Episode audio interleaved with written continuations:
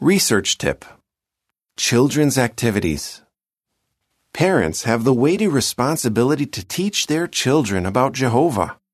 To help parents, Jehovah's organization has published a wide range of material.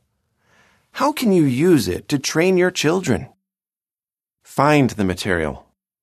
JW.org contains all the items published for young people, including videos and written activities. The footnote reads, JW Library currently contains all the videos for young people, but only a limited set of written activities. End of footnote. To find these, enter children or teenagers in the search bar. Select appropriate items. What is published under the section Children can help you select activities appropriate for your child. To find such, search Family Worship Projects.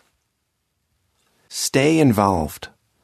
Avoid using our videos or printed activities just to occupy your child's time and attention. Instead, discuss them with your child and help him to build his friendship with Jehovah. End of article.